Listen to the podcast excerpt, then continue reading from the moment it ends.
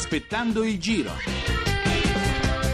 Un programma a cura della direzione di Rai Radio 1. Ideato da Ernesto Migliacci. Regia di Ombretta Conti. Conduce Paolo Notari.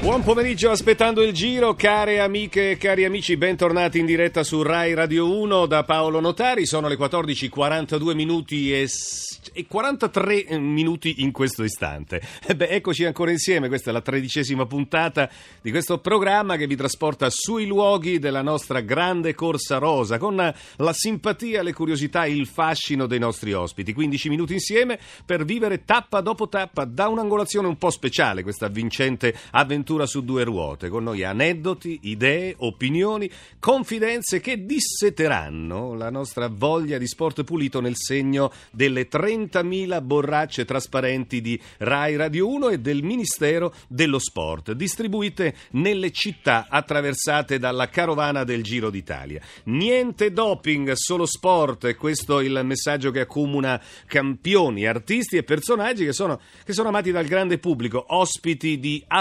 Aspettando il giro.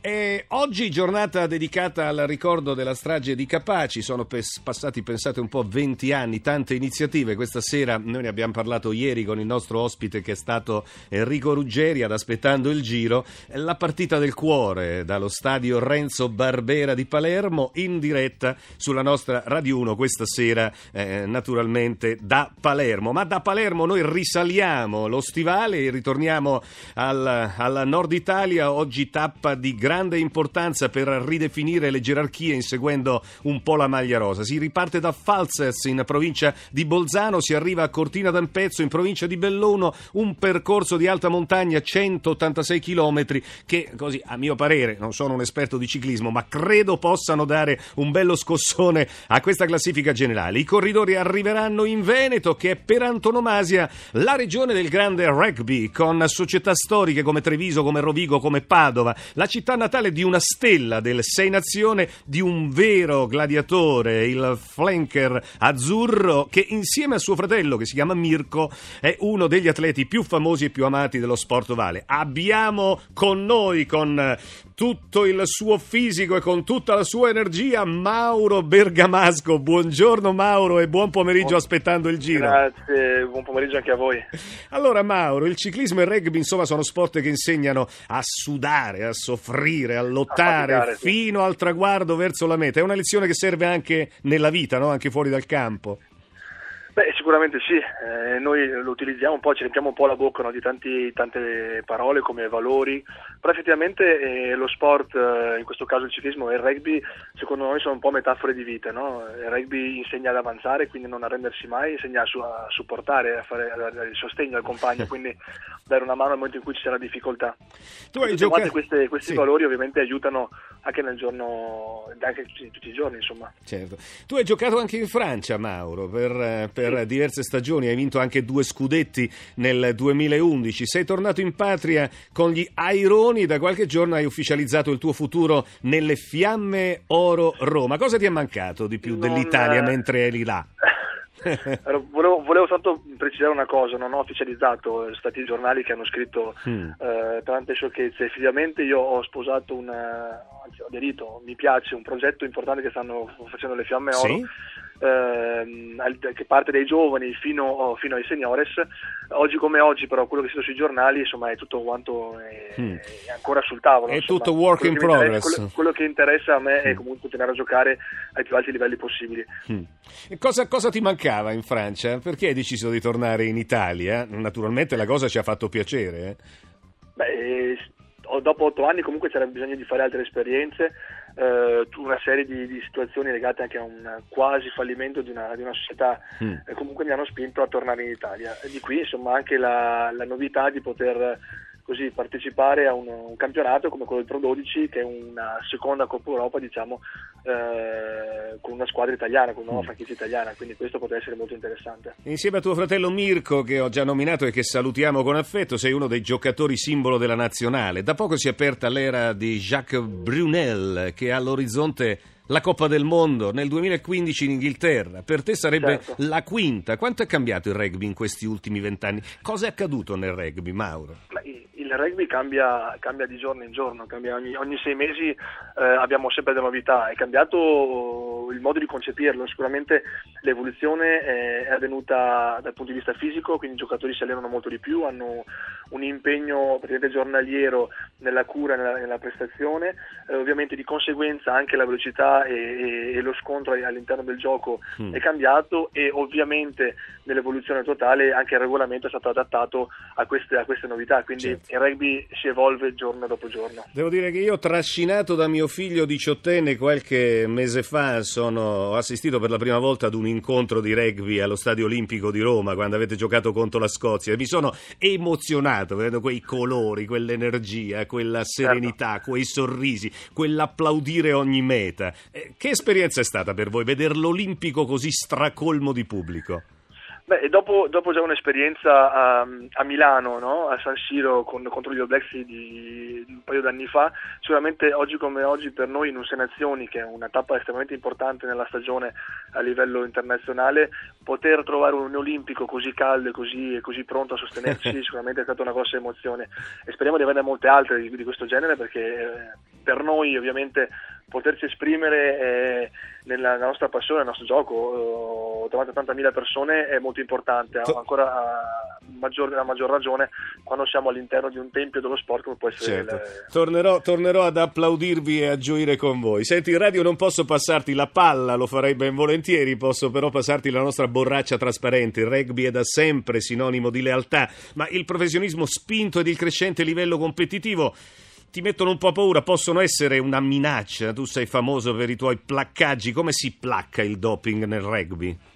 Ma credo che nel, rugby intanto abbiamo, siamo sottoposti a moltissimi controlli, quindi questo è già una delle vie fondamentali per poter in qualche maniera arginare questo, questo fenomeno. Poi ovviamente eh, la, la, la, provvidenza per chi ne fa uso eh, mm. è sempre dietro, dietro, l'angolo, però insomma da, da, parte, nostra cerchiamo sempre di mantenere un comportamento adeguato e ripeto i controlli sempre più... Eh, sempre più presenti eh, penso che sia una, una, forma molto importante di prevenzione. Senti Mauro, in quel mio primo debutto, in quel mio debutto in una partita di rugby ho imparato oltre all'atmosfera anche qualche regola e che il rugby è l'unico sport in cui per avanzare bisogna passare la palla indietro e proprio questo sì. particolare si è ispirato Tiziano Ferro che è appassionato di rugby e che ha dedicato proprio una canzone allo sport Vale, il suo successo del 2009, lo ascoltiamo insieme se sei d'accordo, indietro. Grazie voglio regalarti la mia vita. Chiedo tu cambi tutta la mia vita ora. Ti do questa notizia in conclusione. Notizia è l'anagramma del mio nome, vedi? E so che serve tempo, non lo nego anche se in fondo tempo non ce n'è, ma se cerco lo vedo, l'amore va veloce, tu stai indietro, se cerchi mi vedi, il bene più segreto sfugge all'uomo che non guarda avanti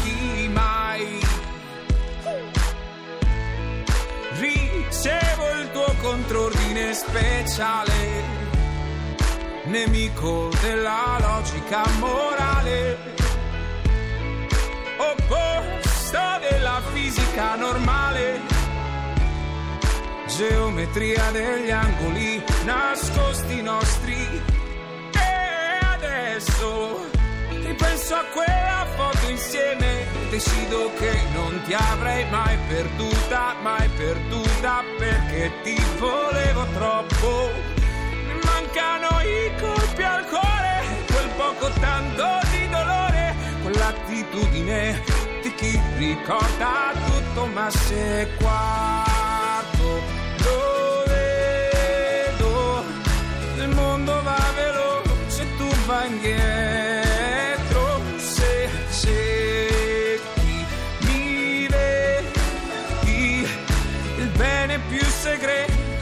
sfugge all'uomo che non In diretta come ogni giorno su Rai Radio 1 aspettando il giro in compagnia di Mauro Bergamasco che salutiamo ancora campione del rugby azzurro. Mauro ti stai allenando in vista del Tour di giugno con la nazionale sarete in Argentina, Canada, Stati Uniti. L'estate sportiva sarà soprattutto segnata dalle Olimpiadi. Oh, il rugby a 15, lo dico per i neofiti, quello giocato con 15 giocatori perché ne esiste anche un altro, incredibile ma vero non è ancora sport olimpico olimpico. Pensi che sia una cosa giusta o no? Beh, il rugby a 7, scusami se, se appunto faccio una parentesi, esatto. si sta avvicinando al panorama olimpico. Il rugby a 15 non è il fattore giusto o non giusto, è che effettivamente i tempi sono talmente corti che dopo una partita non, non avremo la, la, possibilità di recuperare ovviamente, quindi è stata una, una questione logistica per il momento mm. eh, fondamentalmente. Invece il rugby a 7 comunque ha, delle, ha dei, dei match che sono molto più corti nel, nel, in, in, minutaggio diciamo, e quindi anche la, l'impatto è leggermente inferiore e quindi il recupero potrebbe essere eh, diverso. Certo, quindi c'è un avvicinamento del rugby a 7, ovvero, come ripeto, per i neofiti, quello giocato con 7 giocatori. La tua è una passione di famiglia, tu e Mirko, tuo fratello, siete nell'immaginario collettivo, i fratelli d'Italia del rugby. Avete giocato anche insieme tanto, siete sempre andati d'accordo oppure c'è stata anche un po' di rivalità tra voi, Mauro? Beh, da fratelli, insomma, quindi si va d'accordo, ma ovviamente la bicicletta non manca. Abbiamo giocato molto assieme, anche contro, quando io ho giocato con Treviso, mio fratello iniziava nel panorama della prima divisione con Padova e un paio di stagioni le abbiamo giocate contro. E anche e, tuo padre. E anche due sì. a Parigi. E anche tuo padre Arturo, anch'egli, no? Era sì. terza linea ala come ruolo, esatto. è un ex maglia azzurra del rugby. Vi allenavate anche insieme, padre e figli? Beh, lui eh, quando noi abbiamo iniziato aveva, sm- aveva appena smesso eh, uh, certo. e quindi era più o meno l'epoca della nascita di mio fratello. Che consigli Però, vi ha dato? Che consigli vi ha dato? Beh, è sempre stato molto, molto, preciso, riusciva comunque a scindere il fattore famiglia da quello, da quello sportivo, però insomma è stato un grosso supporto eh, nel, nella, crescita, nella, crescita, che abbiamo avuto nel rugby, mm. consigli di tutti i tipi ovviamente, da professionista, da allenatore, da padre. Bene, eh, la palla ovale rimbalza sempre in maniera imprevedibile, insomma, quindi nella vita c'è sempre qualche imprevisto per voi giocatori. Fin dove ti piacerebbe ancora arrivare continuando a seguirla? Hai qualche meta imprevista oppure hai già ben delineata la tua meta per il futuro? Guarda, le mete impreviste sono, sono, cose che mi piacciono, come dici tu esattamente sono impreviste, quindi non si possono prevedere. Però no, quello che interessa a me è riuscire ad andare avanti, a giocare ancora e a divertirmi, perché al di là di, di quello che può essere diventato un, come un lavoro, deve, deve, rimanere e rimane una passione, un divertimento, senza la quale non, non c'è motivo di, di continuare. Il rugby comunque rimane una passione, lo si può vivere in diverse maniere, quindi da giocatore o sotto altre vesti, quindi ad oggi mi piace ancora giocare, voglio giocare, voglio arrivare, voglio rimanere ai massimi livelli e poi imprevedibilmente in un momento o nell'altro insomma eh, vireremo per altri lidi. E allora grazie ancora di cuore a Mauro Bergamasco, grazie, davvero da tutti noi, da tutto il nostro equipaggio di Aspettando il Giro, grazie per essere stato con noi. Ciao, grazie a voi. Ciao Mauro. E ad ora torniamo a un grande ciclista e l'appuntamento atteso con i miti in maglia rosa, la storia, le imprese di un grande ciclista del passato. In 120 secondi oggi vi raccontiamo Mario Cipollini.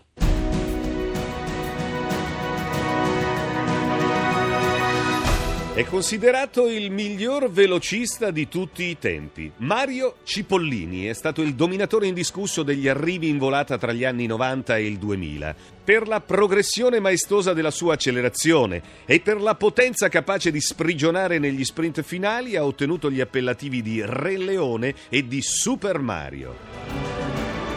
Nato a Lucca il 22 marzo del 1967, in carriera ha vinto un campionato del mondo facendo registrare la media oraria più alta mai realizzata nella competizione iridata, ma anche una Milano-Sanremo, tre Ganvevelgem e si è aggiudicato tre volte la classifica punti del Giro d'Italia. È suo il record di tappe vinte nella corsa rosa, ben 42 tra il 1989 e il 2003, naturalmente tutte in volata. Personaggio dotato di una forte carica di originalità, oltre che per le sue doti atletiche, è famoso anche per le sue polemiche all'interno del mondo del ciclismo e ancora di più nel largo pubblico per il suo particolare stile nell'abbigliamento di gara, sempre coloratissimo, a volte eccentrico, come nel caso del body integrale su cui erano rappresentate le fasce muscolari umane.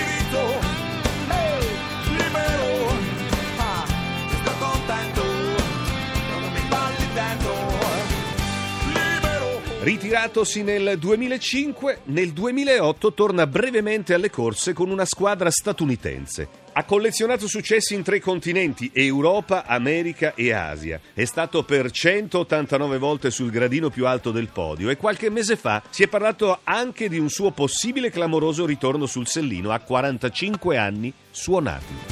libero, oh, oh, oh. spirito,